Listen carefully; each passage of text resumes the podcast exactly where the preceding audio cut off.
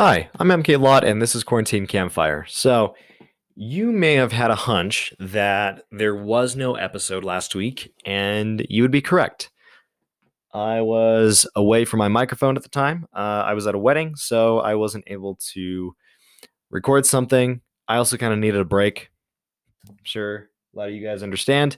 Uh, if not, there's no option for that. So, appreciate your guys' patience and uh, yeah, for sticking around. We are back on the recommended topics list. This next one comes from Nguyen.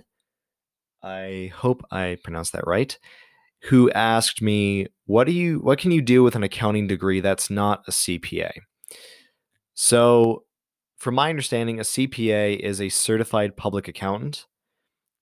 And from the research that I had done, uh, because it wasn't I'm not gonna lie, I didn't get very solid material. It was something like a CPA is something that is a title assigned to an English speaking accountant. That's that's what I found on uh, on Google. So really reliant. Okay, here we go. Certified public accountant, uh, according to Wikipedia, is the title of qualified accountants in numerous countries in the English speaking world. That is what I was able to lean off of. And after going further down the rabbit hole, uh, it looks like they are basically financial advisors who predominantly work as consultants on taxes. So that okay, that so that kind of gives me like a good range of stuff that I can work with. And so I thought about how I wanted to answer that and how I can be of most help. Uh, but I think, honestly, I'm going to give you all the stuff that I was able to find.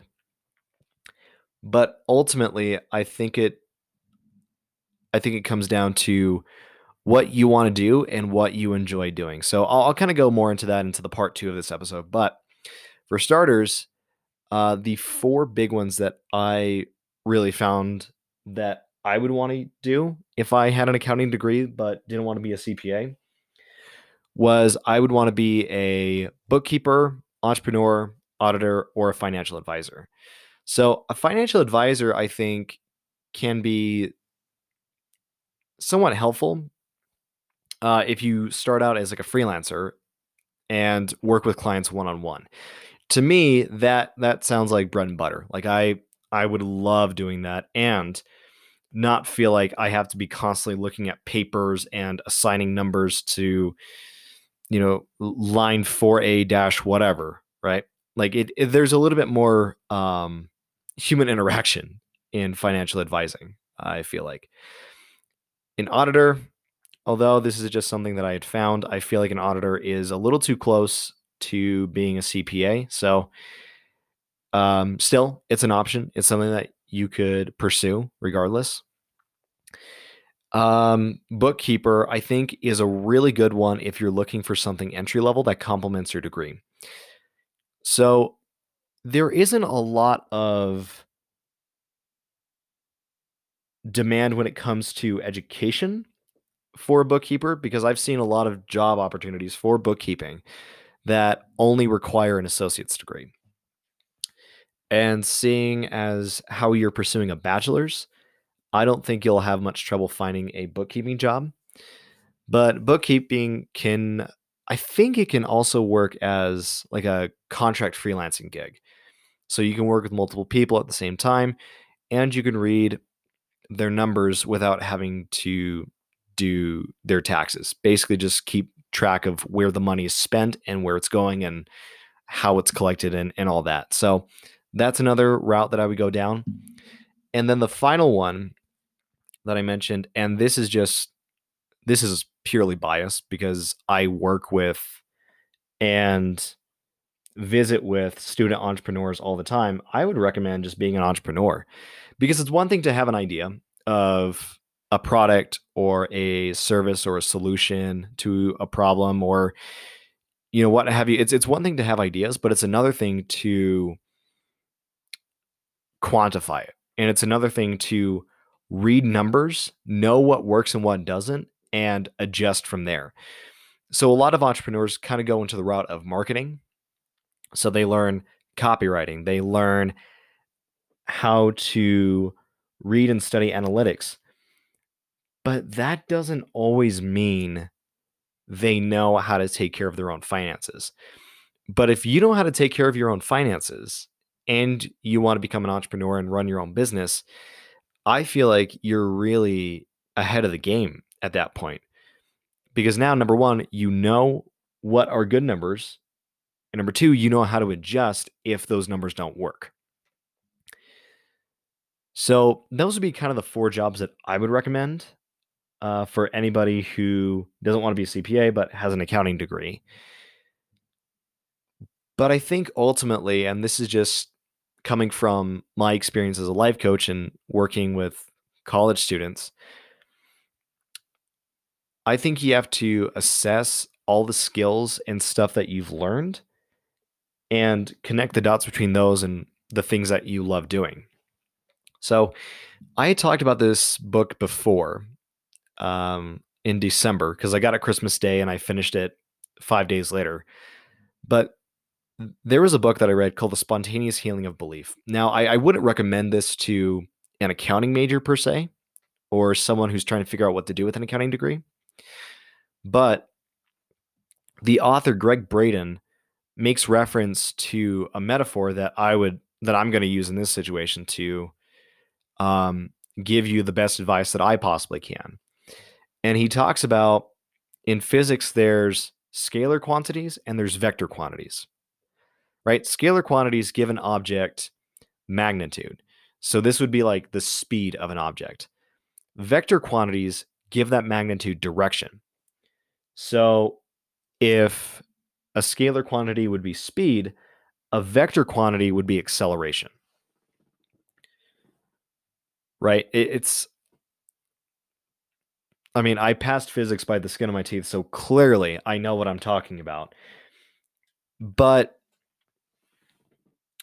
from what I kind of gathered from that, scalar quantities are the things that you initially have. But vector quantities determine where you go with the things that you have.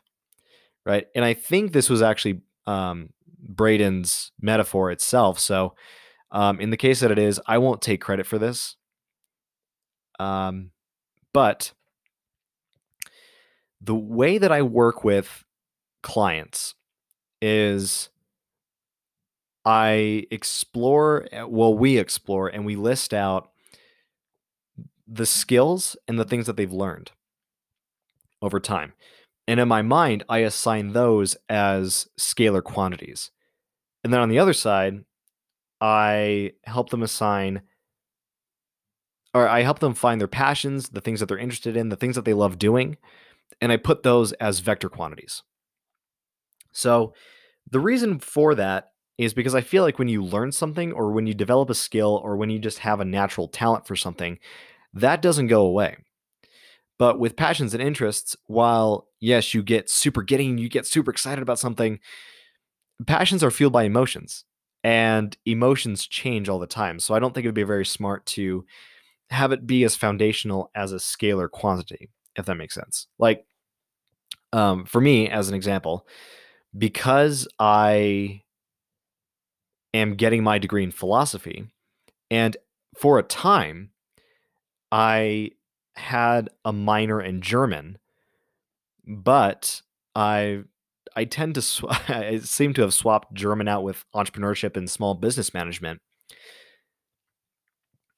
I can say that I know how to do deductive logic. I know when someone is committing an ad hominem fallacy, let's say, I know what incontinence is. I know how to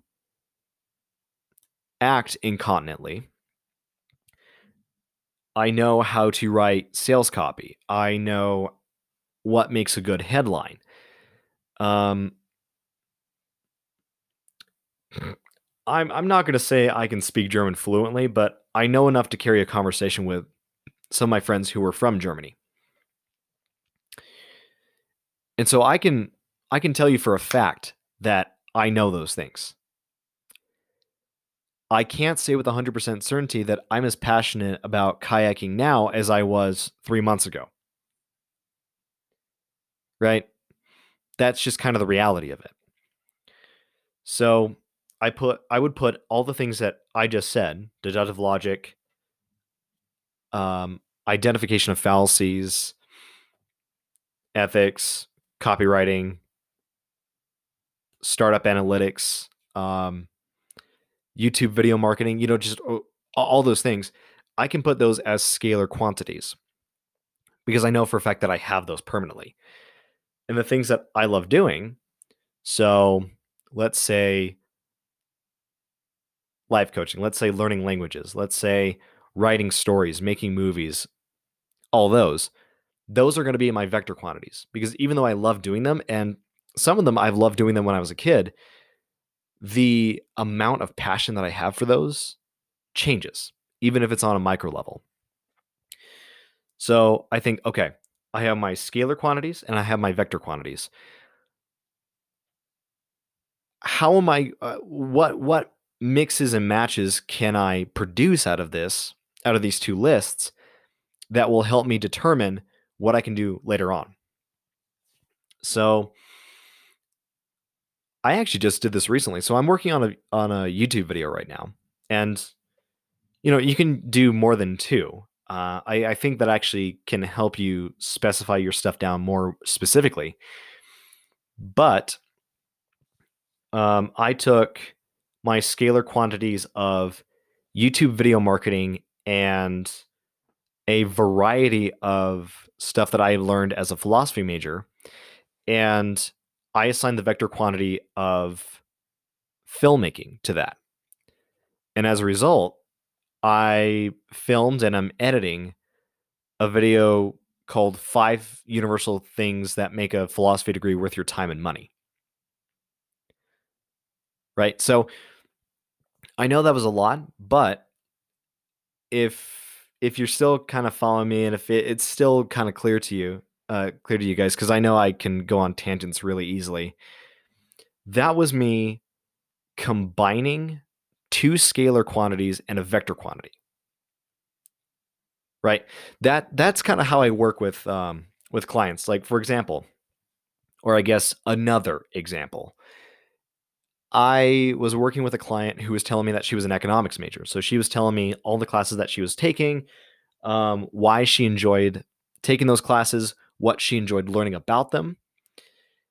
And I was like, okay, okay, cool. And like it, it's always kind of ner- I, it's always kind of nerve wracking when people start talking to me about the the nitty gritty of their majors because I only have so much knowledge about a certain major, right? So I'm kind of learning this. I'm learning about their degrees and why they took them as they're explaining it to me. And then she goes down the list, and then she mentioned that she had a minor in dance. And I thought, okay, okay, now I can work with this. So then we started going down the dance rabbit hole, and she talked to me about ballet and sh- and how she knows the technicalities and the history of ballet and and all this stuff. So then we started connecting the dots between the skills or the scalar quantities that she learned as an economics major with the vector quantities that she learned because of her passion for ballet. And so I thought, well, I wonder if you could potentially be a freelance business analyst for dance studios or you know a financial advisor going back to the accounting degree thing um, for uh, dance companies you know and basically saying look i studied economics i know kind of the the the numbers and the data and what works and what doesn't. But I also love ballet enough to speak your language. So let me take the skills that I've got and the languages that I know to help you in the best way that I can. And it it just it was cool to just kind of see that light bulb click with her, you know, and everything was starting to come into place. So honestly, I I hope this helps. But I feel like I would be able to help a lot more if I knew the vector side of stuff. Right? Or or even like the scalar stuff. Because I can research successful accounting majors and the benefits of an accounting degree all day long. And because of this video series that I'm trying to start on YouTube, I'm going to be doing that. But those quantities don't really matter unless you give them direction. So I would say make a list of the things that you love and the things that you know and start connecting those dots. You know, make a list of all the classes that you learned in college, make a list of all the things that you do to get rid of stress or the things that you love doing as a kid. And then just start randomly piecing them together and see what you get out of it. Right? Because I can tell you everything about the scalar quantities of an accounting degree.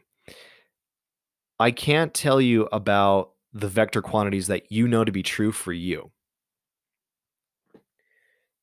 But I can help you find those connections. That's basically what I'm getting at.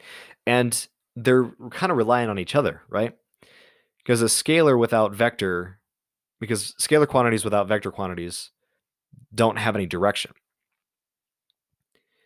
But vector quantities without scalar quantities just kind of go everywhere and they're a little chaotic and sporadic. Right? Like, if you try to get a job using just the skills that you had with an accounting degree, there's no guarantee that you're going to love that job. But if you go strictly off of your vector quantities and you try to go after something that you're passionate about, because your emotions change all the time, odds are you're either not going to be content with that passion filled thing for very long, or by the time you get to that passion, it's not what you thought it was. And you're going to, you're going to psych yourself out in a sense. Like, even though I didn't like it the first time I watched it, and I'm actually wanting to rewatch it, just kind of knowing what I know now, I think this is what makes Soul, that Pixar movie, so powerful. It's because, spoiler alert for Soul, I odds are you weren't expecting that. I was not expecting that until this morning, and yet here we are, going off script. The main character, Chris, dies. He goes back to his body and he performs his dream performance. It's something that he always wanted to do since he was a kid. And when he's done with it, he's unfulfilled, right? He's not a millionaire. He doesn't have the world at his fingertips. He goes back on the, you know, the, the crappy subway that smells like the butt crack of Satan, and he goes back in, into his apartment. He's not richer. He's not anything more that he thought he was going to be. He's just still the same thing. And yet he did exactly what he wanted to do all this time. And so he's talking with the saxophone player of the band that he just played with, who is like a legend um, in the field. Like, I don't know if she's at like uh, the reputation of Bird, but she's pretty close to that when it comes to saxophone players. And I'm probably going to butcher this, but she tells Joe about this story of a fish. And the story basically goes there was a fish who was uncontent with his life because he wanted to be in the ocean. And so he goes up to another fish and says, Man, I, I really wish I could be in the ocean or I could swim in the ocean. And the other fish says, Well, look around. You're swimming in the ocean right now. And the original fish says, No, I'm swimming in water. I want to swim in the ocean. And I think that's a major, major thing to point out. Right? That's an example of a vector quantity with no scalar quantity. You go after exactly what you wanted, but when you're there, you don't have you don't really have enough to kind of ground yourself with. right? Like Joe's vector quantity was piano playing, but his scalar quantity, which they show in the movie, is teaching. So by going after the vector quantity, he was able to do what he wanted. He got to perform with really, really well known and well respected jazz players. But there wasn't a lot of fulfillment in that. And once the direction was gone, so was the magnitude. Right? Once that vector quantity was gone, it didn't have a scalar quantity that he could go back to. So that would honestly honestly be my biggest advice, not just in the Nguyen, but to everyone. If you don't know what you want to do, check out your scalar quantities, check out your vector quantities, and then find connections because those go hand in hand and you can stack quantities on top of each other. Right? That's kind of the cool thing, isn't it? Like, like imagine if Joe stacked on scalar quantities and he had his middle school class show up to that to that club that he was playing at as a field trip for the importance of jazz and the importance of music. Right? That would have changed the entire dynamic probably of that night for Joe. So that would be my advice for an accounting major who doesn't want to be a CPA. Discover what you know that will stay with you. And then figure out how that ties in with the things that can direct your life so you can give it purpose. And that is my two cents on that matter. Thank you guys so much for listening. And as always, I will see you in the next one. Stay safe and stay healthy.